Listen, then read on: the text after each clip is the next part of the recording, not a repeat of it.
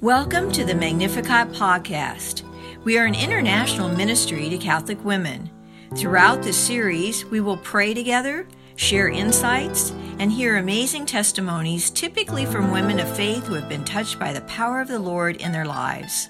This is a decidedly Catholic podcast, and in this series, you will hopefully learn more about the Catholic faith, God, the Blessed Mother, and much more. Thanks so much for joining us. Now let's listen to a great program.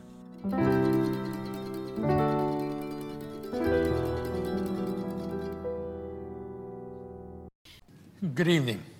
I remind you that uh, if you don't have the Jesus prayer, we have some in the, in the center. Also, this wonderful little booklet by uh, the exorcist Father Ripperger, Daily Prayers to Save America. And please feel free to take as many as you'd like and distribute them. I'd like to do kind of an overview of where we've been. The first night, the focus was on sacrifice. And it reminds us that every Mass takes us simultaneously to Calvary and into the heavenly Jerusalem. And we're called to offer ourselves to tag on the, with the sacrifice of Christ by the offering ourselves. And the theme, the question, were you there when they crucified my Lord? And the answer is yes, every time we attend Mass. The second night, the focus was on communion. And every Mass is also a wedding ceremony. And so we're reminded that the receiving the Holy Eucharist is the consummation rite of the wedding of the Lamb with his bride, the members of the church. And the theme was the kiss of the bridegroom. Well, tonight, the focus is on the presence. And Jesus promised, I will be with you always. The Catechism of the Catholic Church affirms a truth that faithful Catholics have always firmly believed, namely, that the Blessed Eucharist, as Father just said, is the source and the summit of the Christian life. Why? Because the Eucharist makes present the redemptive sacrifice of Christ on Calvary. And it also unites our modest offering with the sacrifice of Jesus, our head. And therefore, the Catechism teaches that our divine Lord's presence under the humble appearance of bread and wine raises the Eucharist above all the sacraments as the perfection of the spiritual life and the end or the goal of all the sacraments. So we see then that the power of the Blessed Eucharist to transform us into Christ is astounding. A superb early example of the power of the Eucharist is unfolded in the life of the martyr, St. Ignatius of Antioch, who died in the arenas in Rome in the year 109, or excuse me, 107. On a journey to his death, accompanied by a detachment of 10 brutal soldiers that he called leopards, he wrote seven letters to seven churches that give us wonderful insights into the beliefs of the early church. And to the church at Rome, this is what he wrote Please do not be unseasonably kind to me.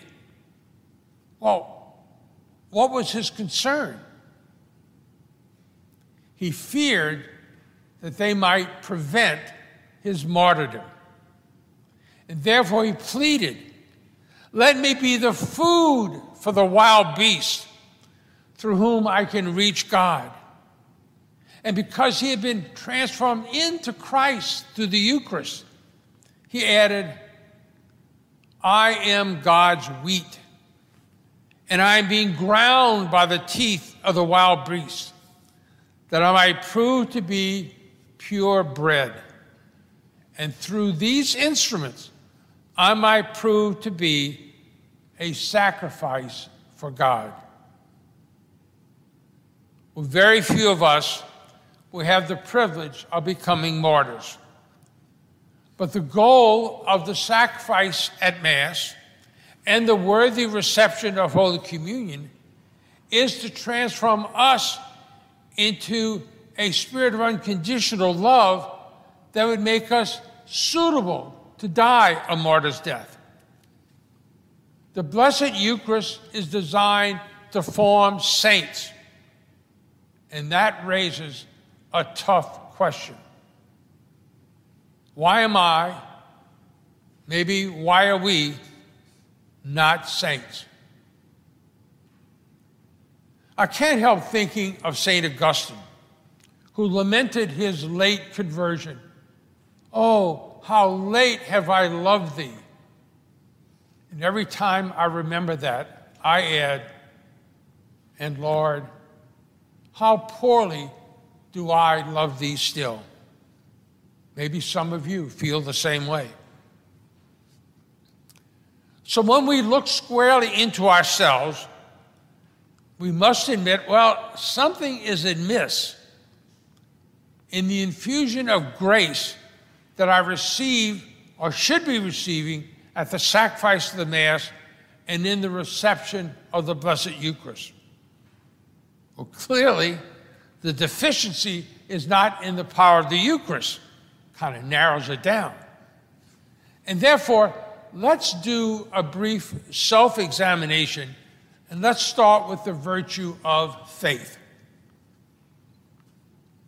Earlier this year, you might recall, Father Pablo shared with us the precious little story about the Down syndrome little girl who had not made her first communion because they were concerned, well, she didn't really know the difference. Was it really Jesus?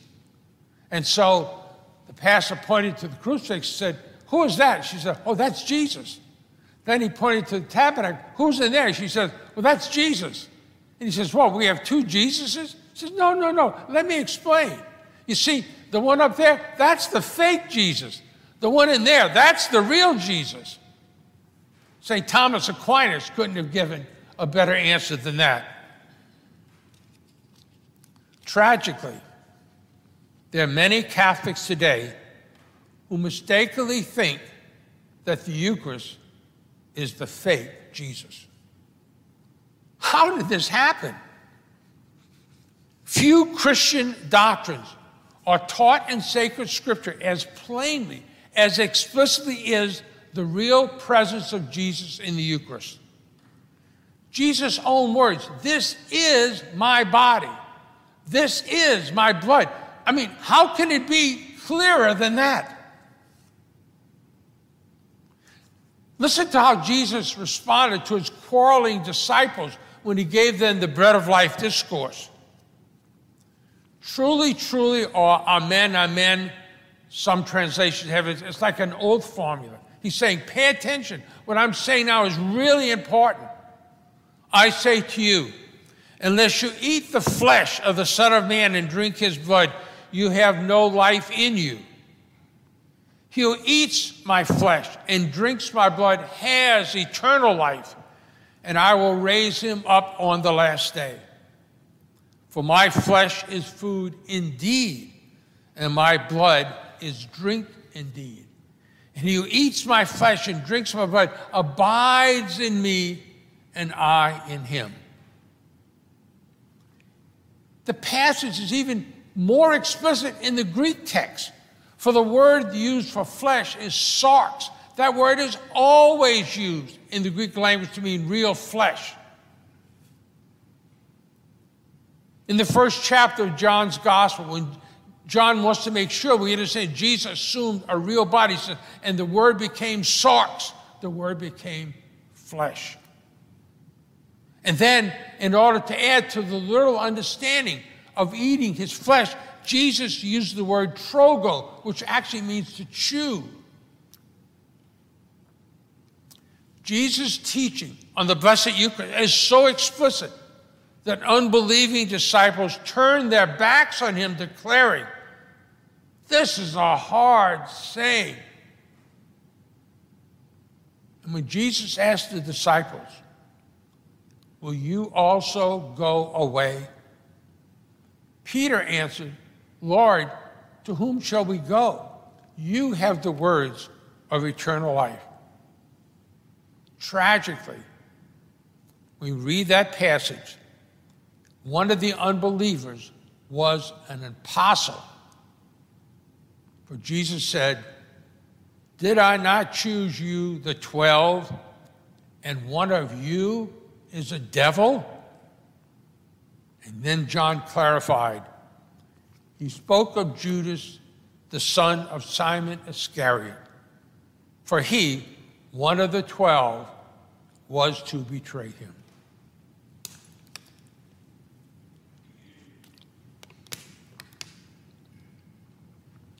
The historical evidence is overwhelming that the early church believed and taught that the Eucharist was truly the body, the blood, the soul, and divinity of Jesus Christ.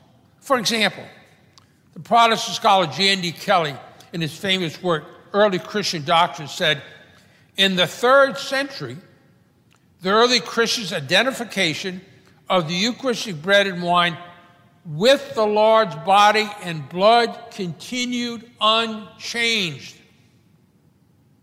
Additionally, the respected non Catholic scholar Darwell Stone wrote Throughout the writings of the Fathers, these great early Christian writings in the first eight centuries, were an unbroken agreement that the consecrated bread and wine are the body and blood of Christ and that the Eucharist is a sacrifice. How do we get to the point today that many Catholics are confused about this doctrine?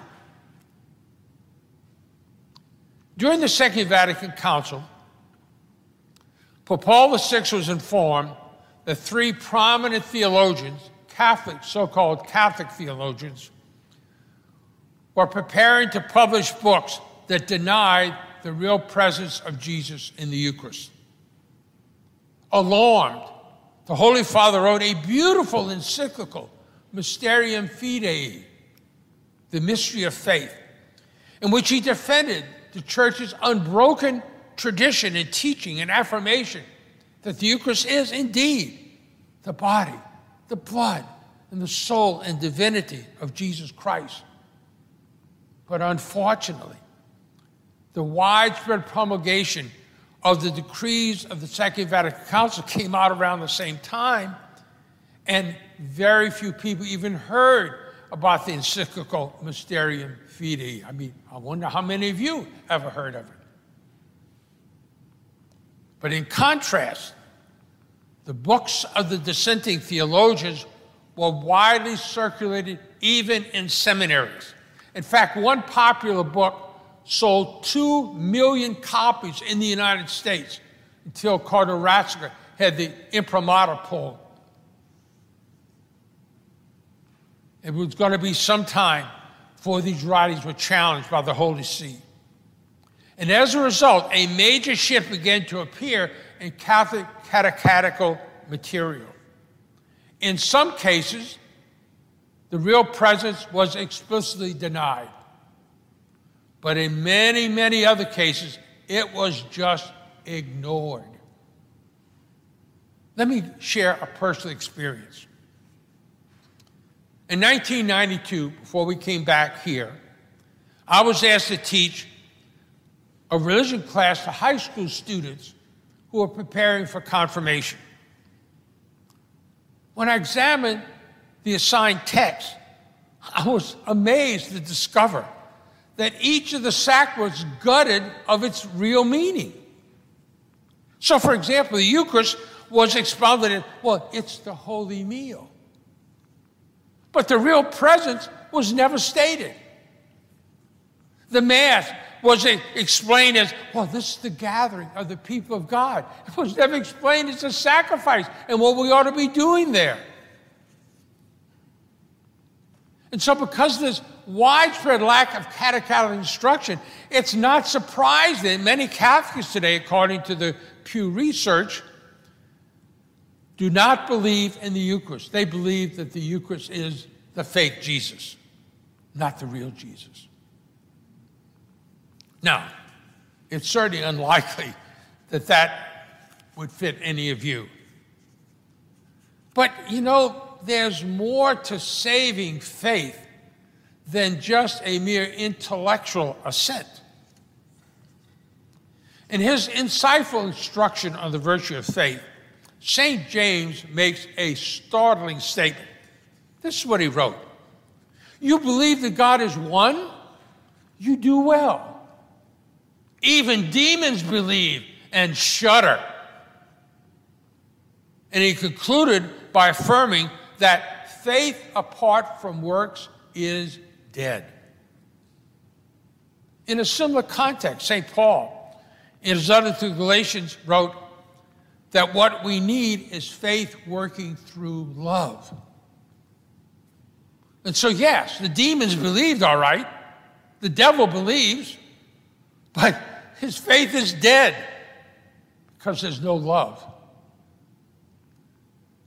When a distraught father brought his handicapped son to Jesus, our Lord said to him, All things are possible to those who believe.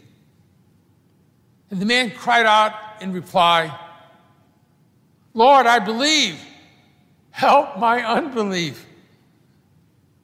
Isn't that a prayer we can all make? Lord, I believe. Help my unbelief.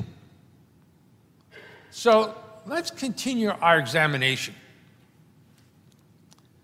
Before you arrive at church at Mass, are we preparing ourselves to enter into the mystery of Christ's passion? How do we think about Sunday Mass? Is it the inconvenience of an obligation?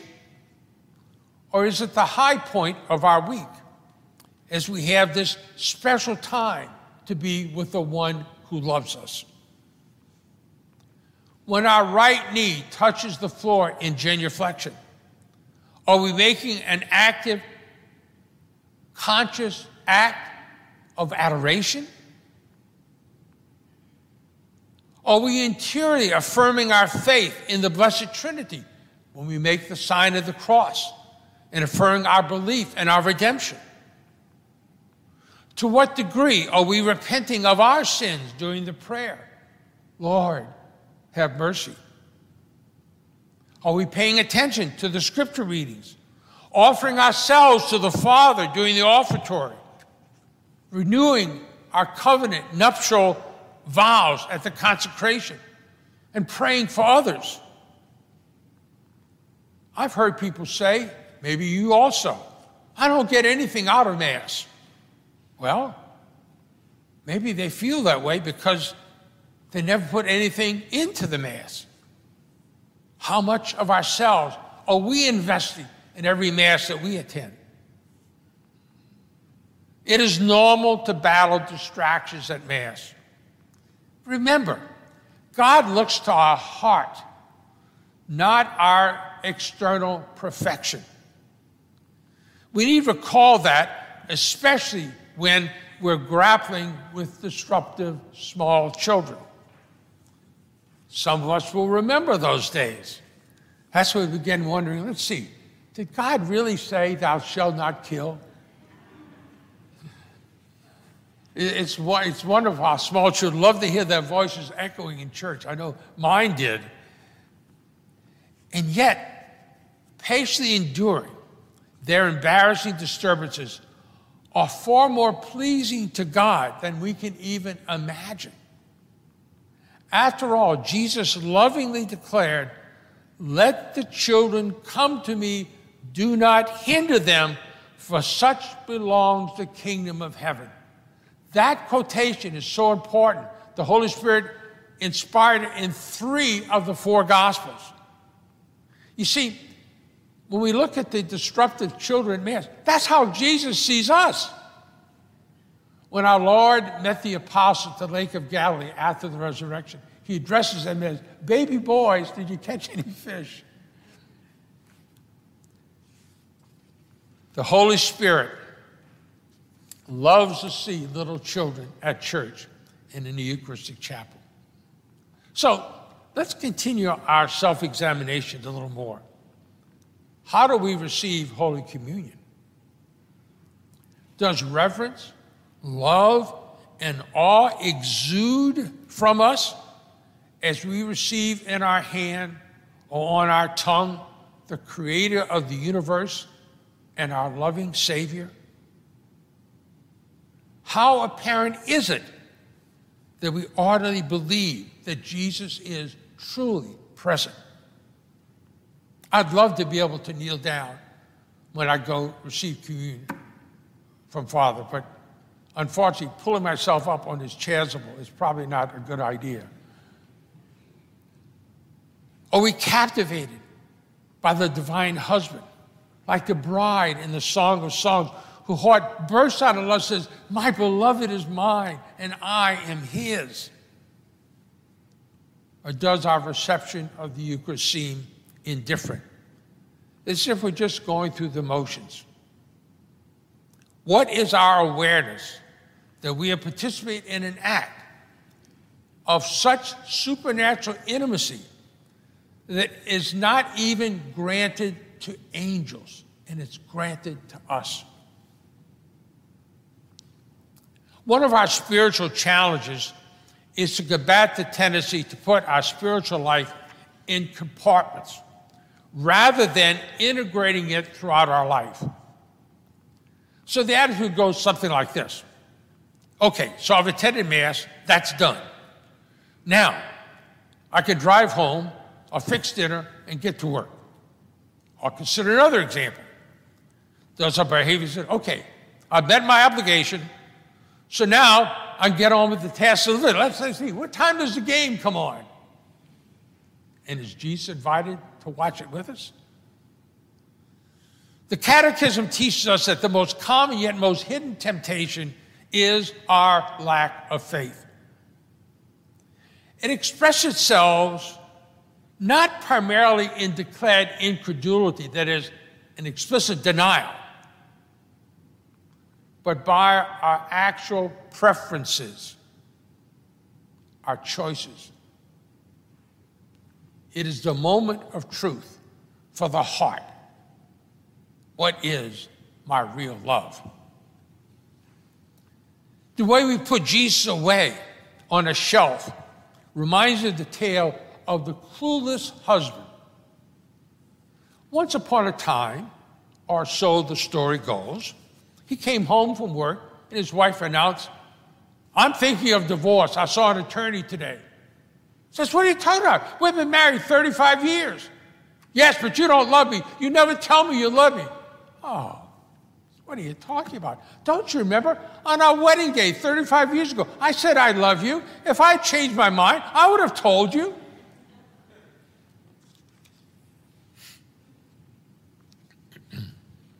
I'm afraid something like that happens to Jesus after Mass. We put him away until the next service as we become absorbed with the activities of this world. And sadly, we often do not include him in the rest of our day or the rest of our week. St. Paul admonishes us in his letter to the Ephesians pray at all times. And then the Thessalonians says, pray constantly. See, prayer is the love language that continually unites us to the one who loves us. The catechism refers to prayer as the covenant or spousal relationship between God and man in Christ. But when our prayer is absent, the self sacrifice we pledge at Mass and the loving intimacy we experience in Holy Communion ceases to navigate us through the activities of our daily life. And so what happens? We drift off, preoccupied with the things of this world. And our relationship with Jesus becomes distant, So when we again encounter the Eucharistic Jesus, well, we're more like strangers meeting in the night rather than intimates. There's one particular form of prayer that is transformative as it powerfully expands our loving relationship with Jesus. I'm referring to Eucharistic adoration. We are so wonderfully blessed at St. Peter's to have a 24 7 Eucharistic chapel where we can join with fellow Catholics in adoring our glorified Lord who is present under the unassuming form of a wafer of bread. St. Paul reminds us that Jesus emptied himself, taking the form of a slave or a servant, being formed in the likeness of men.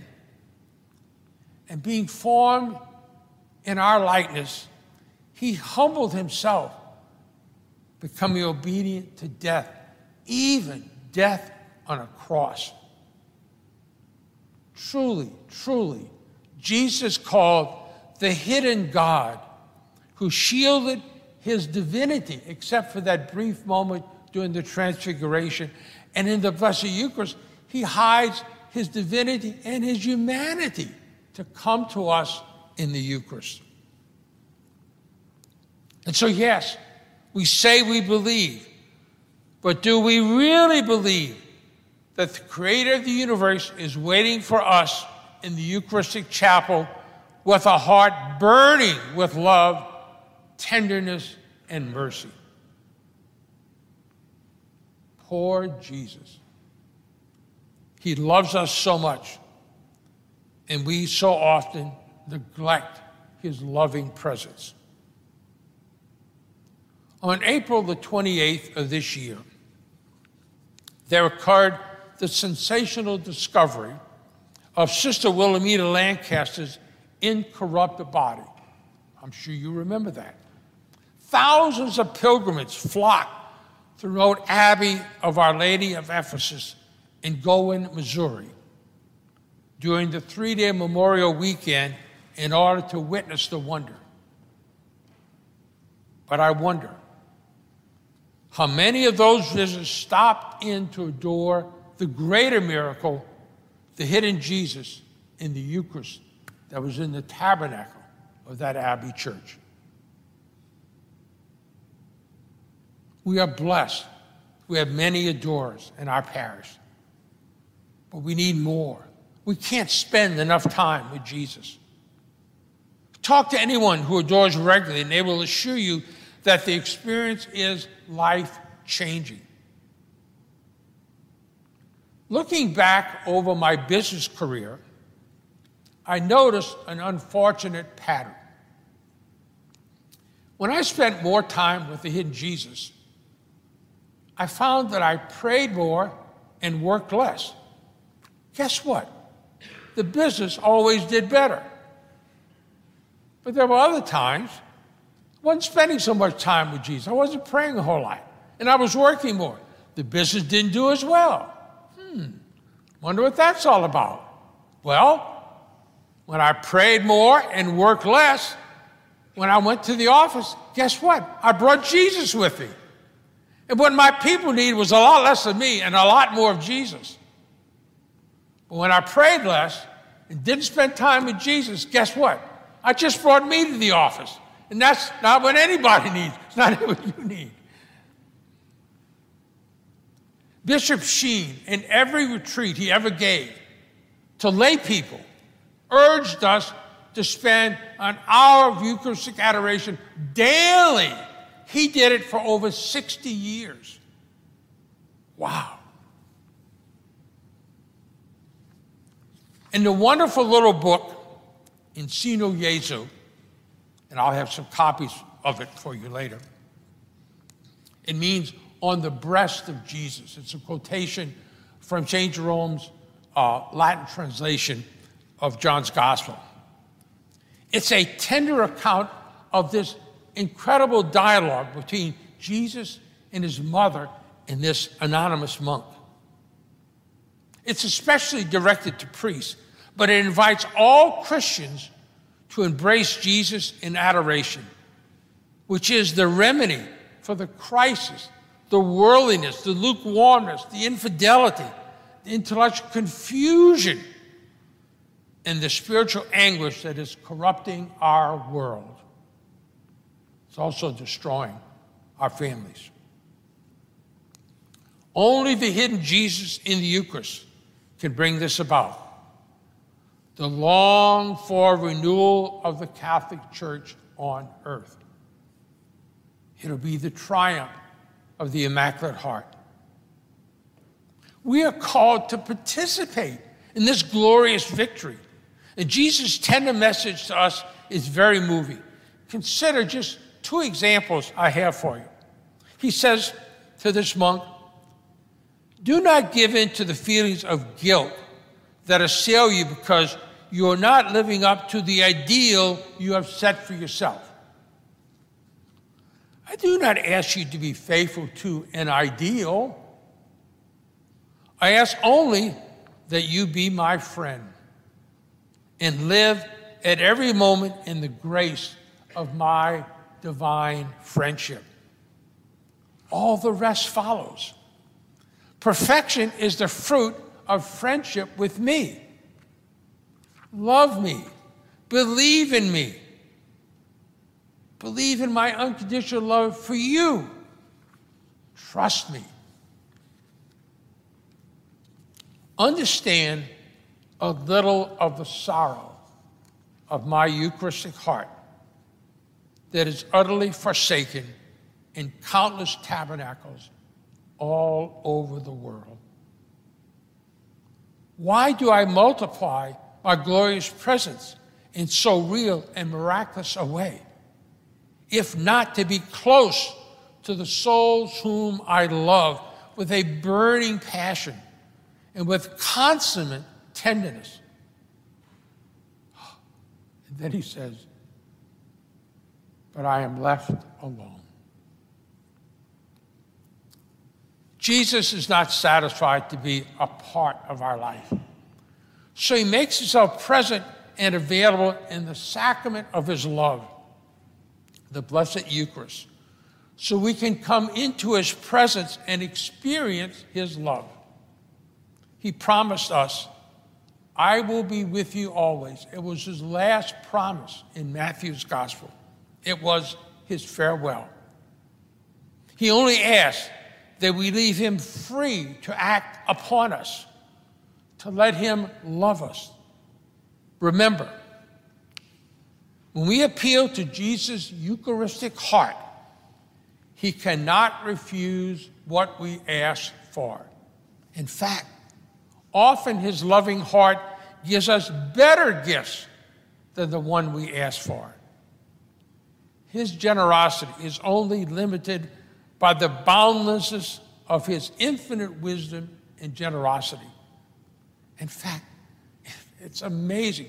Jesus is so full of surprises.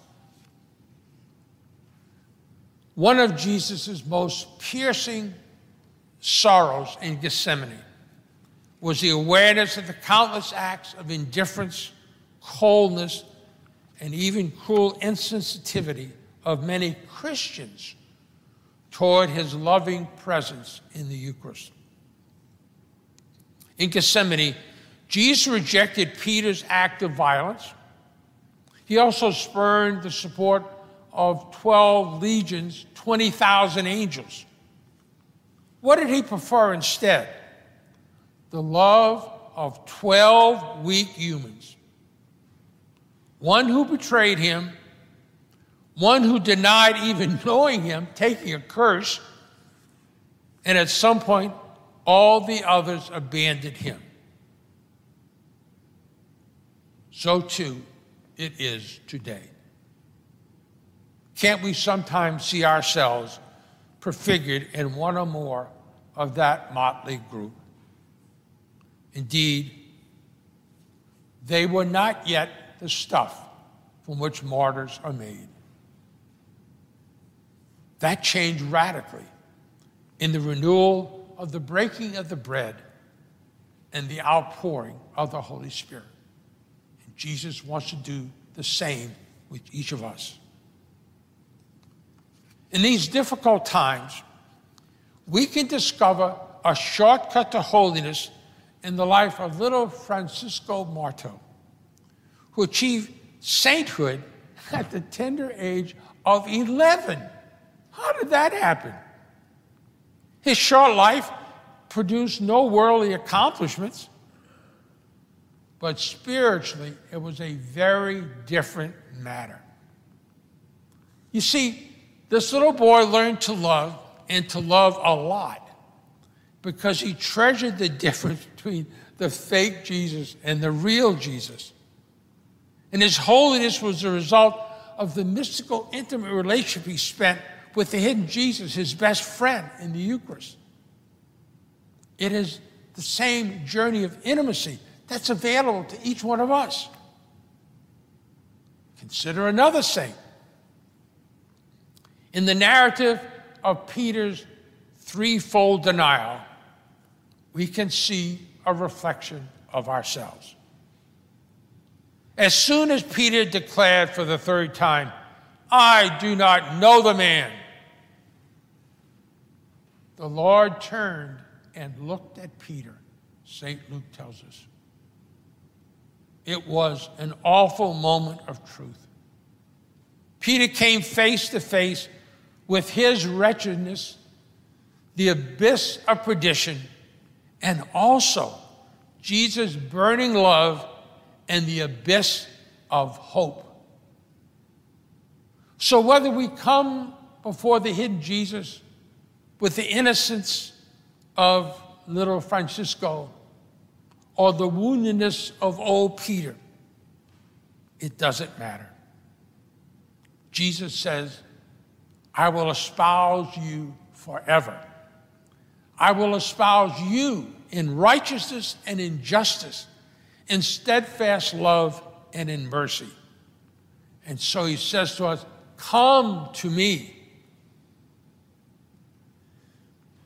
Peter Kreeft makes a vital point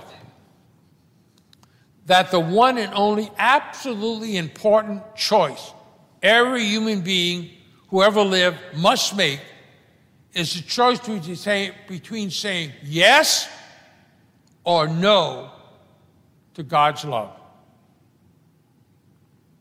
Little Francisco and broken Peter said yes. Let us all do the same. Best friends develop that closeness by sharing and spending time together. It is the same with Jesus. We need to spend time with Him, sharing our hopes and our dreams, our thoughts, our troubles, our sinfulness, our ineptitude. And if we don't know how to talk to Jesus, you might want to consider reading the little book, He and I. It's a wonderful little explanation on how simply how to pray. The intimacy that awaits us. It's a journey that so many in our parish have already experienced. It's wonderfully captured by a favorite poem of mine written by Father Abram Ryan. It's called The Song of the Mystic. Long ago, I was weary of, of, of I was weary of voices whose music my heart could not win. Long ago, I was weary of noises that fretted my soul with their din. Long ago, I was weary of places where I met but the human and sin. And so I walked in the world with the worldly. I craved what the world never gave. And still did I pine for the perfect, and still found the false with the true.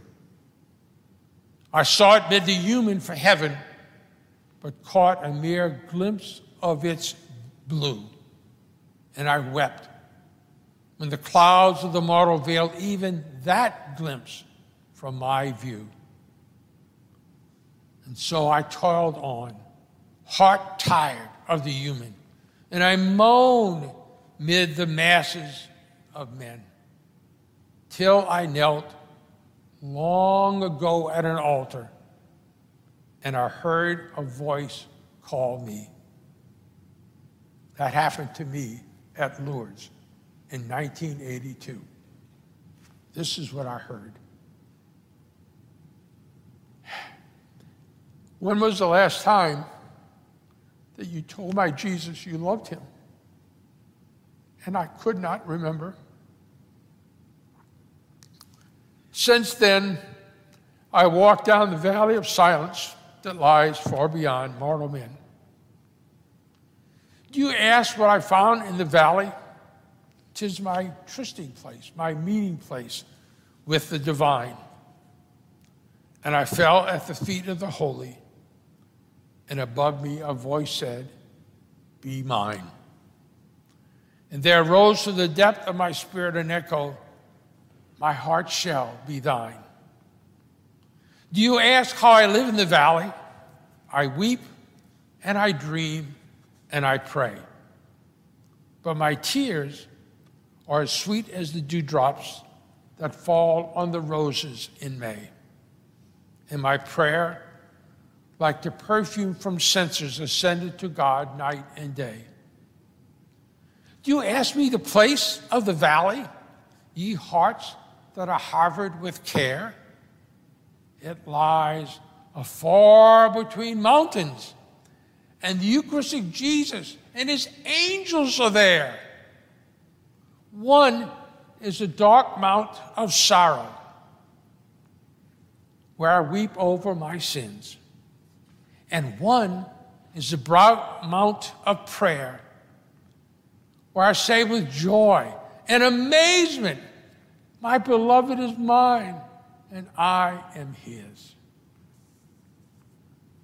So let us end with the beautiful Jesus prayer. O oh, my divine Savior, transform me into yourself. May my hands be the hands of Jesus.